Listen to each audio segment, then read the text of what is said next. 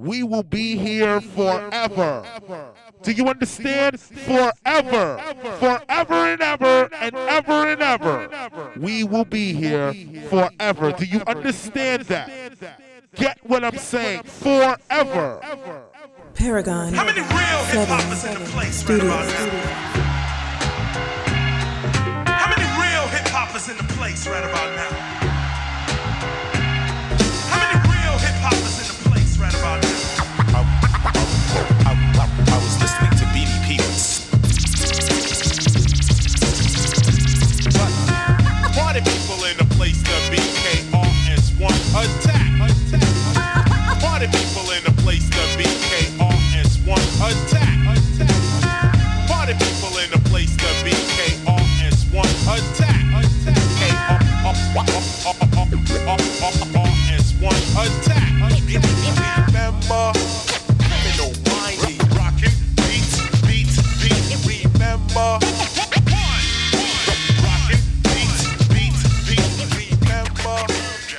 Back on the Lance J Radio Network. Here with Jordan Williams and Kirk Wayne. There, they now. You want to make friends with me? Uh, you, you, they, they, they were able to procure some, some, some energy drinks. So tell us a little bit about this. And I know before we started talking about how to make a martini, and um, like I said, my, my favorite thing is the is the purple Jesus. So it's just people shouldn't be doing that. Is the is, if you don't know what purple Jesus is, Google it. But it's basically um, from from what I have observed back in college when when people were making very poor decisions and not thinking about the downstream impact of, of that type of alcoholism on their liver and kidneys and other body parts that that to my knowledge is is Everclear mixed with purple Kool-Aid. Um, and, and I've seen I'm not saying that I had it, but I'm saying that I've seen people drink that uh, during, you know, you're playing cards, playing spades, um, tailgating sporting events and, and, and people are drinking that and it, and it did not end up well for anyone. It usually that, that partook in that. It was just there was, there, there was a lot of vomiting and there was a lot of passing out. But uh, but yeah, you wanted to talk about kind of going through the life cycle of of a product, how you're actually able to influence and, and help develop a product from a from a supply chain standpoint. Yeah, What did you talk absolutely. One of the one of the biggest things we actually get phone calls on um, are, are creating your own brand. A lot of these people have dreams of saying, "Hey, you know, they're seeing the influx of these craft brands really, uh, you know, surface into the mainstream markets." And for example, uh, about two months ago, one of my business mentors here in town, his son-in-law, called me and said, "Hey." Uh, my father-in-law said, "You're the guy to talk to." I've always wanted to create a whiskey. I've got the name. I've got this idea. Um, I, I've got the packaging, like everything in my head. I really want to do this. I've got some money aside, but I don't know the first step to really, really do it. So we sat on the phone for probably about two, three hours and talked through all of the steps that it takes from step one to getting into a bottle, all the way from choosing bottles, labels. Licensing with the TTB. Where do you source? Where do you blend? Where do you prove? And that's down, where the you bottle? consulting in your business name comes Yeah, in because you're yeah. actually helping to, to build that, exactly, right? Exactly. So you're not just checking out the quality of the hops in a beer. No, no, no. or, We can- know, we can- You're really intellectual driving the okay. Exactly. We can take it from conceptual to shelves, um, a- a- all the way through that point. And even, you know, our biggest part of our company actually is handling and managing distribution for beverage companies, um, like Rich Energy, which the, the samples we we just met, brought you. right. Yeah. Um, I'm about to sip it right now. Keep talking. yeah, but we, we work with some of the largest uh, beverage distributors in the country. Um, we work with directly with Anheuser Busch. We work with um, just a lot of a lot of uh, different channels.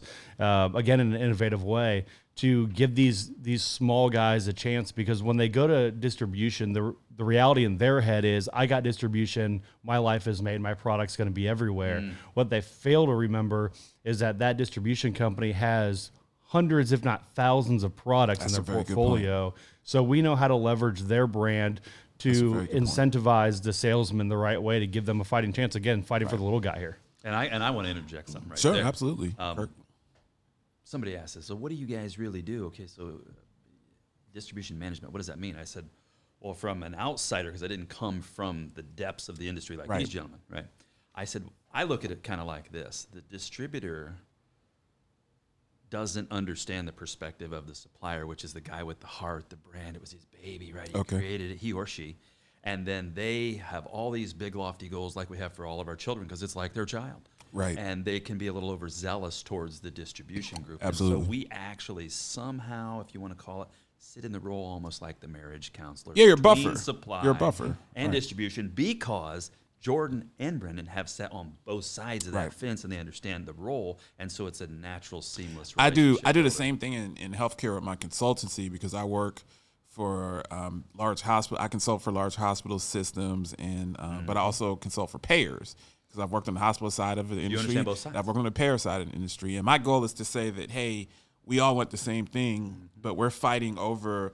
Let's meet in the middle, and I understand what the middle is because I've sat on both sides of the table, and that's where. So you're kind of in the middle between the the supplier side and the entrepreneurial side where someone is trying to get into a large distribution. Correct. and they need people like yourself jordan that actually can help navigate those waters. So that that that makes a whole lot of sense. That makes a whole lot of sense. Exactly, um, now let's get into the the spirit side. What are what are some of the things and like i said i'm not a i'm not a drinker um, i do like this um, this this what is it called rich energy Rich, Rich energy. energy. all right. Now, usually I charge like five hundred bucks to plug that. This is to give you rich energy. I'm gonna give you. I'm gonna give you a freebie. We have to talk about. thanks, we have to man. talk about a compensation structure, or at the very least, if you're not Brendan gonna will pay work me on that immediately. if you're not gonna pay me, I expect you guys to wheel in a refrigerator full of these when I come in here next week. So we'll we'll talk about that off. We can talk. We also have IOUs. All right, they're, we'll, they're we'll talk down about the road, that. so. There, there you go. But what what are some of the principles that make a good wine or or make a good uh, drink or a good margarita or or, or mojito? What what are the principles that that just creating a good drink? I, I was here the other day. And you guys were doing a presentation out in the lobby to a group of, I assume, investors, and you were talking about, and you handed me, um, one of you handed me a, a, a virgin margarita, Yeah. and it was fantastic. Like I was drinking it as I was walking to my car, and I was like, "Man, that's really, really, really good." What are some of the principles of, of, of bartending and, and how to properly mix? And, and and what do you what do you suggest? Any advice that you have for those listening? Yeah, um, anything without uh, you know low sugars or natural sugars are, Right. are ideal. Um, you know, It ma- tastes different. You it, can taste. It really difference. does. It really does. difference. And you know, And I like this with. I'm not just trying to get another five hundred dollars, but I immediately tasted this and I was like, it's not that sugary. And then I looked Yeah. to see how much sugar was in it, and the calories and the sugar is not that high. Yeah. We I don't want to call out competitors, but I drink one or two of these every day, and the sugar is much higher than in in, in your competitors. There, competitors. has been a lot yeah. going into that for Yeah. the specific demographic Yeah. we're going after, Right. and there's a lot, there's a lot to that brand.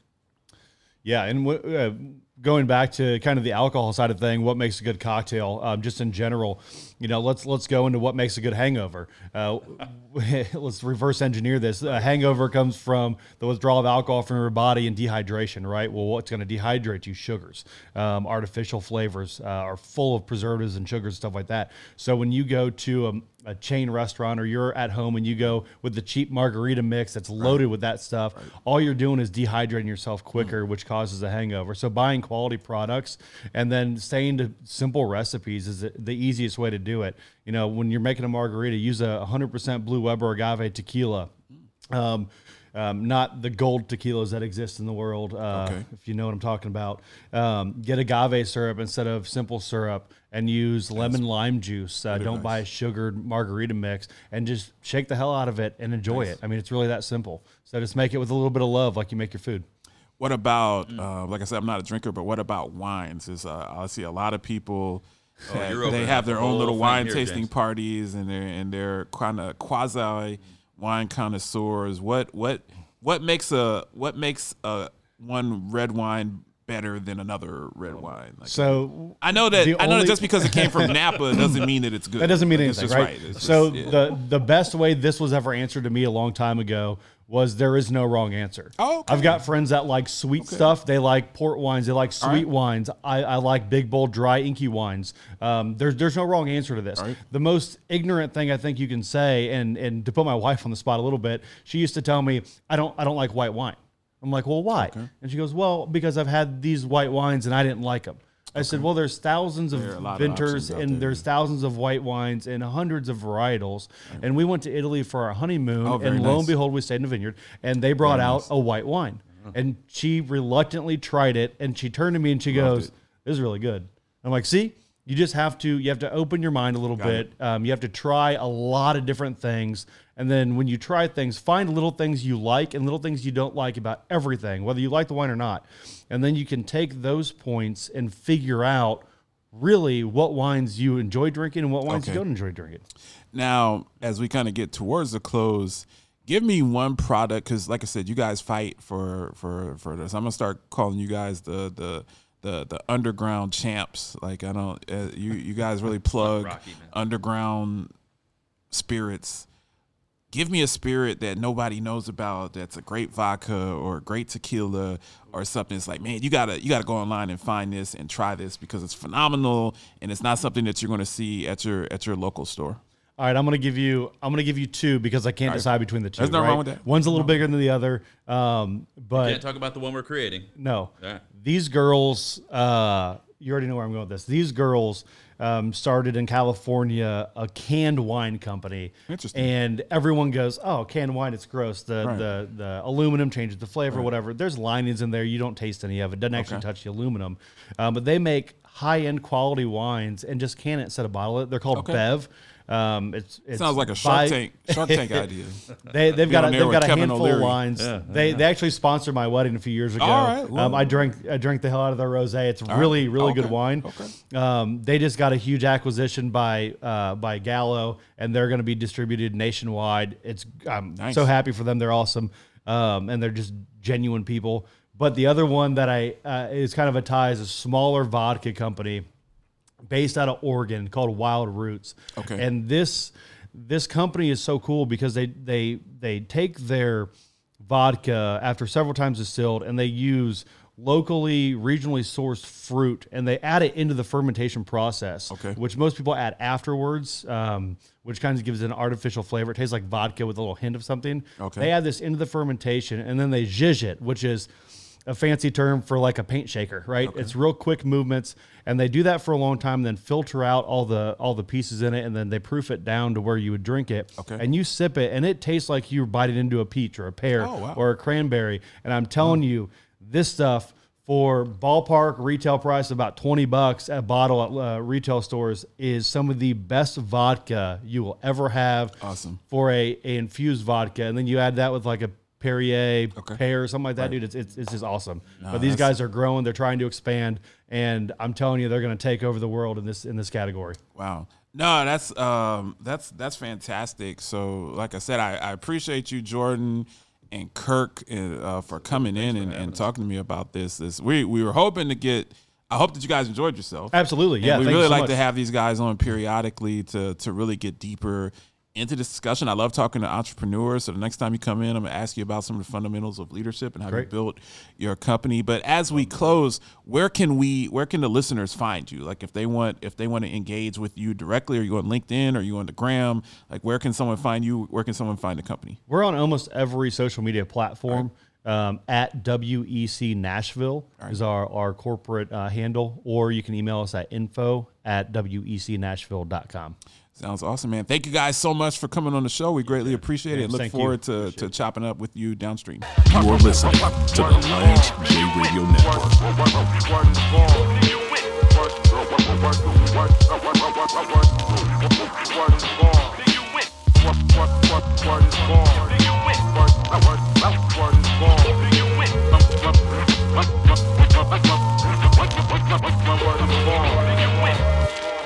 As a former quality executive who has literally retrieved and coded millions of charts, I've worked with our new partners over at Episource for many years and am proud to now serve as a brand ambassador and part of their product development team. Episource is a global industry leader in chart retrieval, coding, quality analytics, and in home assessments. For information on Episource, go to www.episource.com and fill out one of their contact forms to request a demonstration.